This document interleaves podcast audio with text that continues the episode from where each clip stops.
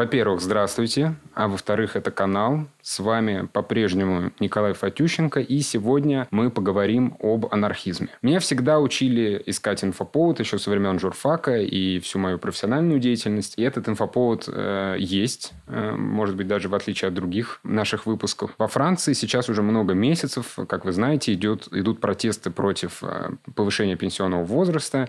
И по старой доброй французской традиции все жжется, мусор не выкидывается, поезда периодически не ходят, периодически самолеты не прилетают в Шар-де-Голь. В общем, все как мы любим. Собственно, почему это инфоповод к анархизму? Потому что я смотрел очередное видео с э, погромов, где громили какие-то бутики. И на, одном из, на одной из витрин э, дорогого бутика написали «Бакунин был прав». Франция и, как и Россия, это, можно сказать, основоположники и главные движущие силы анархизма, в, фундаментального анархизма в мире, поэтому сегодня мы об этом и поговорим. Мы обсуждали это в канале, и вообще все современные проблемы сводятся к свободе и ее ограничениям, или в редких случаях не ограничениям. А анархизм как раз в широком смысле изучают эту свободу. Во-вторых, Перед этим хочется сказать большое спасибо. Э, это последний выпуск первого сезона. Я доработаю Э, доработал у себя уже в голове, но доработаю в реальной жизни формат, а, и вернусь во втором после небольшого перерыва. Сейчас мне надо немножко поднакопить денег, и я надеюсь, что второй сезон будет не менее интересный. Второй сезон будет уже, скорее всего, видео. Спасибо большое, что слушали, спасибо большое, что продолжаете слушать. Я вижу, как разные выпуски периодически поднимаются в прослушиваниях, то есть кто-то, видимо, начинает кому-то пересылать. Э, очень это как-то меня смущает в каком-то смысле. Тема сегодняшнего выпуска большая, поэтому кино, части про кино в конце не будет, но я обещаю в телеграм-канале, во-вторых, возместить все в трехкратном размере. Помните про донаты, помните про подписываться на телеграм-канал, во-вторых, но вы все это и так помните, потому что вы молодцы. Во-вторых, Собственно, почему именно Франция? Потому что Франция, э, во-первых, это одна из немногих стран, где анархисты представляют реальную политическую силу до сих пор. В основном их анархистов либо загнали за можа, либо посадили, либо это само как-то отмерло. Вот. А во-вторых, потому что Франция э, на мелких всяких уровнях, на муниципальных, там на провинциальных, действительно люди, в общем, там что-то решают, и если им что-то не нравится, они говорят об этом. Вот новость, например, которая прошла э, мимо большинства, это то, что на Корсике сейчас были достаточно большие погромы, потому что корсиканскому языку не дали статус официального. И, в общем, корсиканцы, они и так, ребята, строптивые, были злые и, и сказали, что до какого хрена вы из какого-то Парижа нам указываете, что тут будет официальным языком, а что тут не будет. Париж всегда играл историческую важную роль э, и по связи с российскими анархистами, и вообще с Россией. Ну да, вообще Франция и Россия на век. Начать выпуск по анархизму хочу с цитаты про а, Париж. Париж, снова ставший инициатором и тем снова подтвердивший свое историческое призвание, показав всем рабским народностям, а какие из современных народов не находятся в рабстве, единственный путь освобождения и спасения. Париж, нанесший смертельный удар политическим традициям буржуазного радикализма и положивший реальное основание революционному социализму. М.А. Бакунин. Про анархизм нельзя рассказать все, потому что и, и одновременно непонятно, с чего начинать и чем заканчивать. Там Слао Цзы, это какой-то там протоанархизм, это мы тут сейчас умрем, если начнем с этого разговаривать. Поэтому поговорим преимущественно про 20 век. И, если надо, сделаем отдельный выпуск про век 21. Анархизм окружен, просто на него налеплено 58 разных мифов. Что такое анархизм? И в основном, когда мы проводим ассоциативный ряд, это не какие-то умные мужики в очках, а это в основном какие-то грязные, бухие плохие, э, берлинские сквотеры какие-то непонятные. Мое поколение ассоциирует это с панками за гаражами, которые букву А в кружочке рисуют, пьют разные спиртные напитки. Анархисты — это исторически то ли гражданская война, то вот анархизм, хаос и все такое. Надо отдать должное всем политикам мира, которые на протяжении столетий пытались, а, как только могли, дискредитировать анархистов. И знаменитая фраза Горбачева «Демократия — это не анархия». Ну, в общем, Горбачев, видимо, мало что понимал в анархизме или мало понимал вообще в чем-то, поэтому э, оставим это на его совести. Вот. Или анархизм — это что-то нечто занудное, бесконечные фамилии, бесконечные даты, э, ничего не понятно, тысячи каких-то тоже непонятных вещей. В общем, э, анархизм как-то вот между этими двумя странными мифами колеблется. В этом смысле большое спасибо Петру Рябову, Александру Шубину за то, что они делают э, анархизм интересным, рассказывают живым языком и, в общем, как-то заинтересовывают людей в, э, в этом э, течении. Анархия — это именно течение. Анархия как приставка. Дальше вы либо за частное, либо за общее. Это все я упрощаю, но чтобы мы сейчас, чтобы не было это замутным. Партии нету в анархизме, но есть свобода. На самом деле партии тоже там, они могут быть частично, потому что в разное время предлагали тоже объединяться. Вот типа у большевиков партия была, они поэтому и выиграли. Давайте у нас тоже будет. Но есть свобода. А свобода это очень,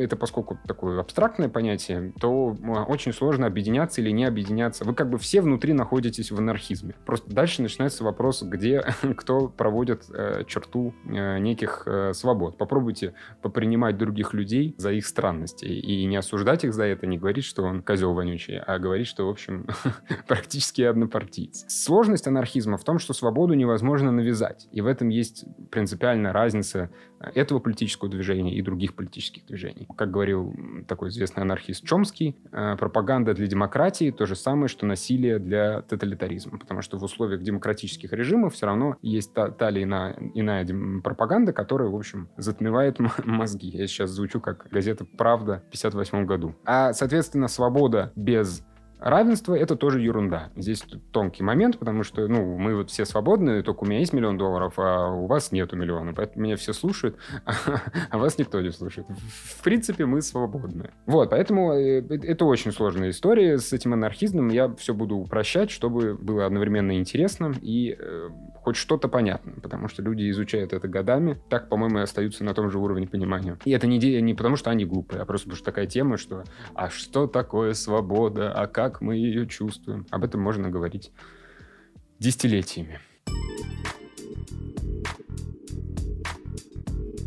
Во-вторых, в истории, вообще в истории все делится принципиально на две вещи. Это воля человека, и что-то поэтому происходит, или это некий э, детерминизм, да, то есть не, что-то, что в любом случае могло бы, э, должно или могло бы произойти. И вот пока господин Мединский не переписал всю историю от Адама до Пасдама, мы можем об этом поговорить, потому что это либо волюнтаризм такой, то есть э, отрицание объективных каких-то закономерностей, или некий фатализм Гегеля, да, что человек лишь оружие э, в руках вот этих исторических глобальных э, процессах. И здесь вы меня справедливо спросите, читал ли я Гегеля?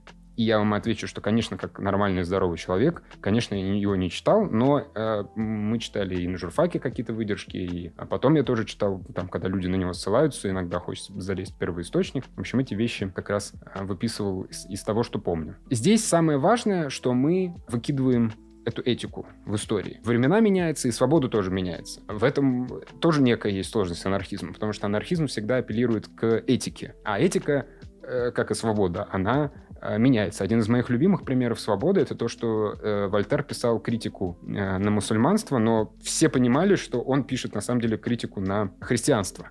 Просто Э, время было такое, что попробовал бы он сделать это в соборе. Замаскированная вещь была, которая сейчас, у, например, у западных комиков, в которых я смотрю, у них это ровно в обратную сторону. Типа они шутят над христианством, потому что над мусульманством шутить нельзя. В общем, свобода меняется, представления о свободе меняются, этика, ну, тоже можно сказать, что меняется, но на самом деле этика наименее подвержена изменениям из всех остальных, потому что анархисты, они всегда там, например, антимилитаристы и, наоборот, всегда выступают за человека. В этом смысле это не меняется со времен господина Прудона. Почему черный цвет у анархистов? Тут нету никакой глобальной легенды, это противопоставление монархии. У бурбонов во Франции был белый цвет, а мы типа черный, и мы типа против вас, против монархии. Поэтому черный цвет свободы. Разные там были землекопы города Реймс во Франции, э, подняли бунт под черным флагом, потом там было восстание ткачей в Лионе, это начало, середина 19 века. Тоже оно проходило под черным флагом. Как-то так это исторически и прижилось. Анархисты делятся на две глобальных категории. Первая глобальная категория — это левые анархисты, и вторая глобальная — это правые анархисты. Соответственно, либо мы за общее, либо мы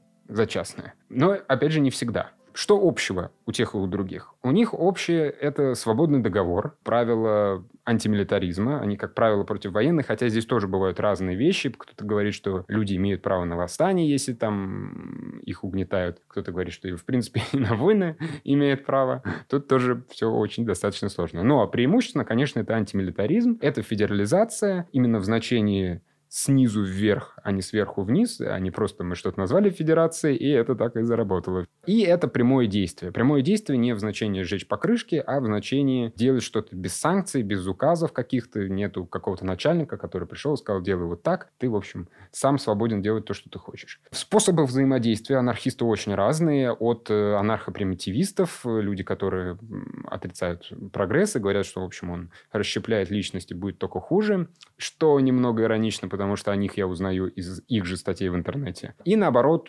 прогрессисты, которые радуют за технологический прогресс, что вот прямая демократия, блокчейн, все можем голосовать, все в этом смысле круто. Что такое анархизм с социалистическим подходом? Он в первую очередь много уделяет земельной реформе. И все в нашем мире сводится, как в старом добром 19 веке, кто владеет землей, тот и прав. Вы можете посмотреть, кто владеет землей в Америке, и, конечно, там будут не очень известные семьи какие-то а, богатые, но в основном там будут все старые наши добрые знакомые из мира IT. Билл Гейтс, Безос, там, в общем, все наши. А потому что IT и все эти высокотехнологичные штуки, это, конечно, хорошо, но Земля, это понятно, она никуда не денется, она растет в цене, ее можно сдать, арендовать, на ней можно э, что-то построить, за что потом тебе будут платить деньги, э, взимать мзду, в общем, Buy more land. Это совет всех экономических форумов за все времена. Now,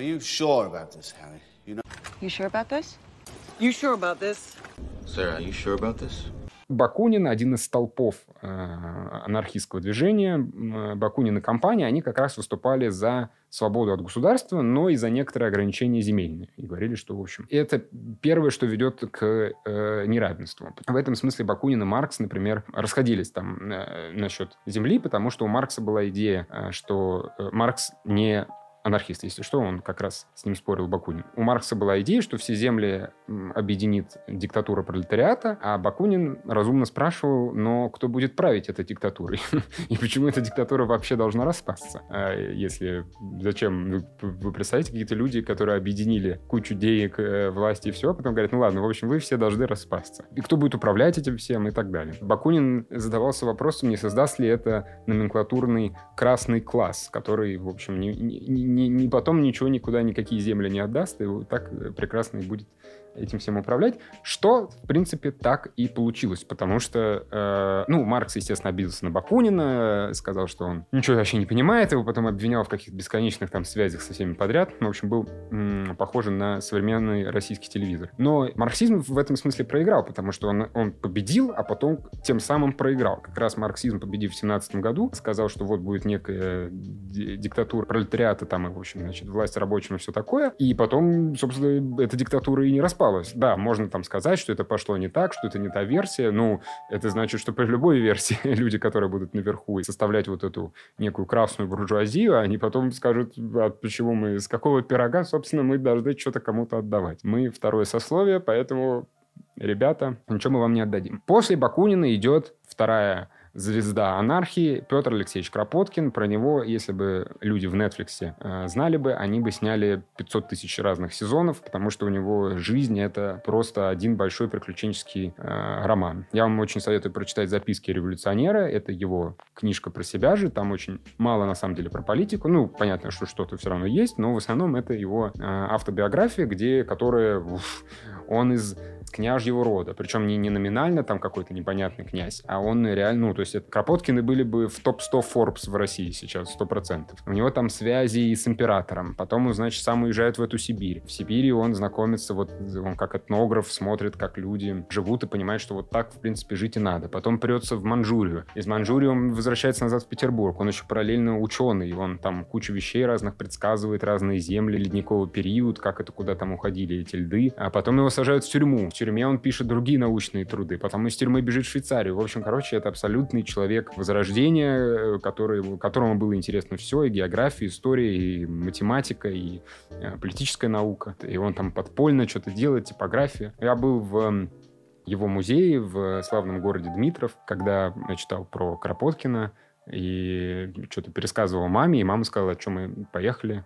Мы так странно в семье разговариваем. Не, а что, а что, а че? Мама меня отвезла в город Дмитров, не потому, что моя мама анархистка, а потому, что она хорошая мама. А, это очень странное э, сооружение между ну, такими обычными советскими большими зданиями, там 20 этажей, и, и во дворе, где у всех обычно качели и горки детские, там просто деревянный дом, это реально музей.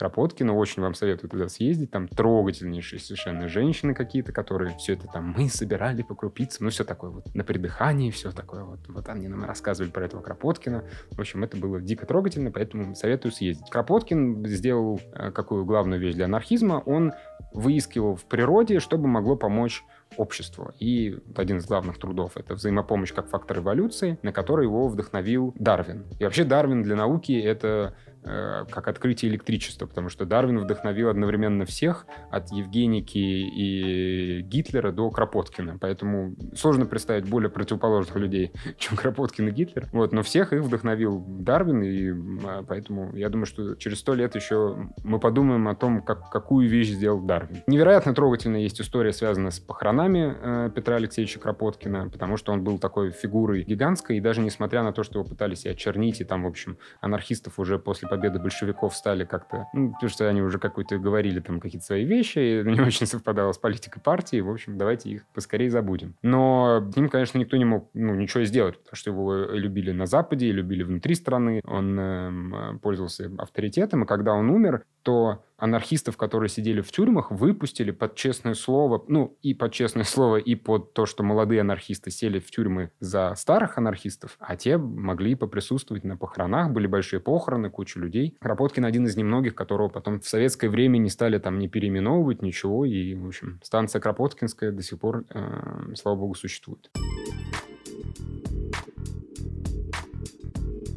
Во-вторых, это левое движение в анархизме. Что такое правое движение в анархизме? Правое движение – это э, анархокапиталисты, или еще их называют либертарианцы. Они за, выступают за минимум государства и за частную собственность. Если вы читали Атлант расправил плечи, Айн Рэнд, это вот их такой э, мини-манифест. Я с большим трудом прочитал, не, не в восторге от этой книги, как многие сейчас, но, в общем, э, это вот как раз и есть анархокапитализм. Здесь тоже есть такой миф, что вот эти либертарианцы не ведают, что творят, и вы им только дайте людям свободу, они сразу всех переизнасилуют, переубивают и, в общем, займутся всякими ужасными вещами. Что, на самом деле, уже миллион раз показывают разные исследования, которые я специально освежал и некоторые читал заново эм, к подкасту. Одна из последних статей, которую я прочитал сегодня утром, э, статья на Нью-Йорк Таймс, в двух штатах, в основном в Калифорнии и в Нью-Йорке, очень сильно либерализовали уголовный кодекс. И там достаточно теперь сложно вообще попасть в тюрьму. До 1500 долларов, если кража, тебя вообще отпускают, если там больше, там еще что-то. Ну, в общем, короче, такой э, псевдокоммунизм. И вот Нью-Йорк Таймс пишет, что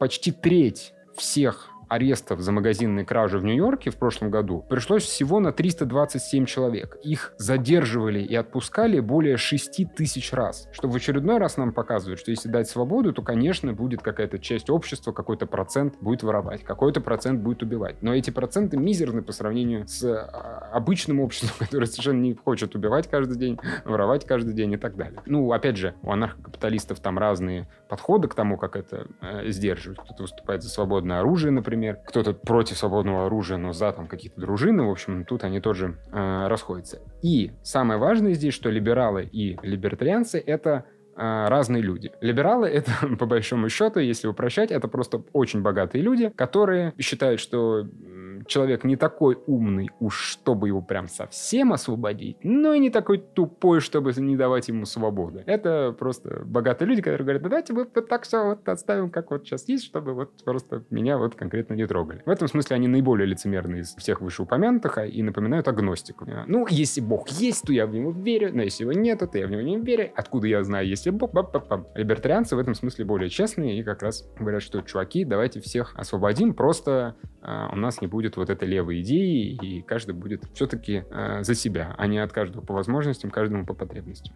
Конечно, смотря на это на все, анархизм напоминают утопию, как и коммунизм, как и все остальное, такие политические течения. Потому что, конечно, анархизм нельзя создать. Вот здесь у нас анархизм, и тут все такие свободные, потому что как только это происходит, тут же приходит сосед, у которого совершенно не анархизм и ничего не свободного, дает тут всем по голове, потому что у вас ни армии, ничего нет. И, в общем, вас тут же всех захватывает. Анархизм, безусловно, мать порядка, как говорил Пардон, но как этого достичь, не очень понятно. Потому что достичь этого можно исключительно через эволюцию, а не революцию. Опять же, не все анархисты так считают. Но большая часть анархистов как раз говорит, что только с помощью воспитания, с помощью образования, с помощью этики э, мы можем достичь э, и там и не лицемерно говоря, что вот эта война хорошая, а вот эта война плохая, а вот эта война добра со злом и, и так далее. Все войны плохие. Неважно. Если кто-то где-то начал войну, это плохо, потому что человек не должен, один человек не должен посылать других на убой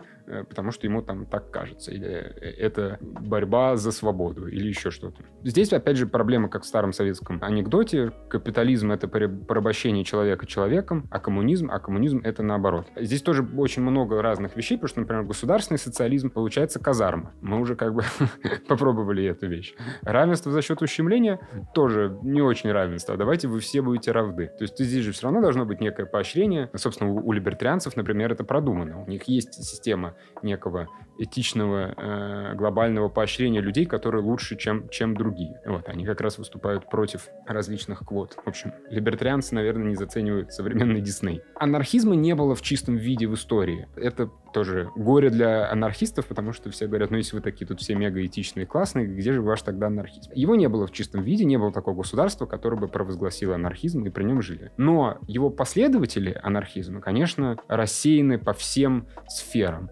Э, есть пример Парижской коммуны, есть пример школы Саммерфилд в Англии. Уже десятилетия в этой школе воспитывают трудных подростков. Э, Ее основал анархист, и, в общем, там достаточно такая странная система абсолютной свободы. На уроки приходит кто хочет, нет оценок, ты можешь там что-то делать. Ну, десятилетия десятилетия уже прошли с момента основания и показывают, в общем, это такой достаточно положительный опыт. И к анархизму в любом случае приходит, изучая человеческую природу. Это парадокс, но это так и есть. А получается, что, конечная цель это всегда свобода. Получается, что конечная цель любой политики — это свобода. И понимание, что это такое, и, опять же, ограничение или не ограничение этой свободы. Все, кто изучал этнографию в 19-20 веке были анархисты. И наоборот. То есть люди, изучающие человеческие общества, в какой-то момент говорят, что «а нет, вот так надо, вот, вот это правильно, вот должны быть маленькие сообщества, никаких больших городов, это все невозможно контролировать. Должны быть маленькие сообщества, которые на уровне, на местных муниципалитетах, там, э, провинциях, губерниях что-то могут решить. А сейчас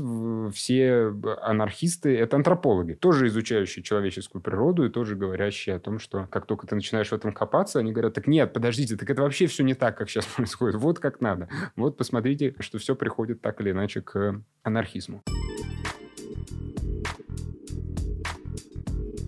Во-вторых, Россия, опять же, как и Франция, это такие насквозь, как сказал Бердяев, Россия насквозь анархическая страна. Потому что у нас в стране было столько тоталитаризма, что, естественно, как антиматерия появился анархизм, и, в общем, все эти годы цвел. Франция в этом смысле тоже, у них было достаточно много деспотийных всяких штук. А часть общества как раз говорила свободы, свободы, свободы. И Франция и Россия заложили для... Ну, сейчас очень сильно развита американская школа анархизма. Там действительно, ну, вообще левая идея в Америке сейчас, как мы видим, достаточно сильно развивается. А, непонятно, правда, в какую сторону. Вот. Но и анархистов достаточно много американских, но исторически это, конечно, Франция и Россия. Там, куда они плюнут, это будет либо француз, либо Лев Толстой, и Кропоткин, и Бакунин, и Бердяев. Лев Толстой — это вообще один из моих любимчиков. Это чисто я в мире э, блогинга. Он все время какие-то теории выдвигал. Говорил, вот он приехал в Москву в какой-то из разов, говорит, что вот будет благотв... буду, значит, благотворительность заниматься, буду, все, кто подойдут, буду им деньги раздавать. И к нему, значит, подходили всякие пьянушки, и он им деньги раздавал. Потом, естественно, пьянушки шли, пропивали эти деньги, через неделю возвращались. В общем, Лев Толстой понял, что так, так это не работает, потому что никакого никакого стимула этих людей работать нет. И вот эта благотворительность сверху вниз, она абсолютно бессмысленна. То есть надо либо строить школы, либо там заставлять людей работать. Э, ну, не заставлять, в смысле заставлять, в смысле э, там платить им за работу и так далее. Потому что во всех других случаях человек, в общем, э, ничего толком не делает, только ходит по разным львам толстым и говорит, дайте денег. В анархизме самое важное — это цель и средства. И в отличие, опять же, от других политических режимов, где есть некая конечная точка, которая вот давайте сейчас она наступит, здесь важна э, в анархизме цели и средства превалируют над всем остальным. А капитализм в этом смысле конечно, умело берет из всех других политических вещ... течений какие-то вещи и себе присваивает, в том числе из анархизма. Один из моих любимых примеров — это я ездил на метро Лубянки, э, тогда еще были казино в Москве, это было реально давно. я ездил к репетитору, и вот, собственно, казино, мимо которого я проходил на, на Лубянке, называлось Че Гевара. Представить бедного Че Гевару, как он вертится в гробу из-за того, что есть казино, которое названо в честь его имени, даже не хочется представлять. Анархизм э, говорит о том, что цели средства э, важнее неких вот этих э, абстрактных вещей. Давайте вот сейчас мы уже займемся тем, чтобы люди жили хорошо. Опять же, немножко уходит в э, утопию. Самое важное — это свободный договор. Свободный договор — это все то, про что вот сейчас шла речь. Это чтобы люди, никто их не угнетал. Если так суммировать, то и левые, и правые анархисты выступают за свободу человека. И дальше они уже делятся на те, кто говорят, что там, допустим, свобода вероисповедания. Но кто-то говорит, что вообще не должно быть религии, кто-то говорит, что это не важно, кто-то говорит, что важно, но не сейчас, а давайте сейчас вот так. Но в любом случае это некое, не, некий консенсус между живущими здесь людьми. Что здесь можно сказать? Этика сложнее, чем любая политика. И анархизм в этом смысле всегда э, обречен на некий неуспех, потому что объяснить людям, что э, давайте сейчас мы через образование и просвещение перейдем, значит, к какой-то следующей фазе, гораздо сложнее, чем просто сказать, что соседи у тебя по квартире козлы вонючие, давай-ка их все убьем. Во-вторых... Так, так, так. Это был последний эпизод первого сезона. Большое спасибо, что были э, с подкастом во-вторых. Большое спасибо, что слушали. Я очень надеюсь, что скоро мы увидимся уже в видеоформате во втором сезоне. А пока подписывайтесь на телеграм-канал во-вторых и помните, что во-вторых это канал. Большое вам спасибо. Обнимаю вас, люблю вас и до встречи.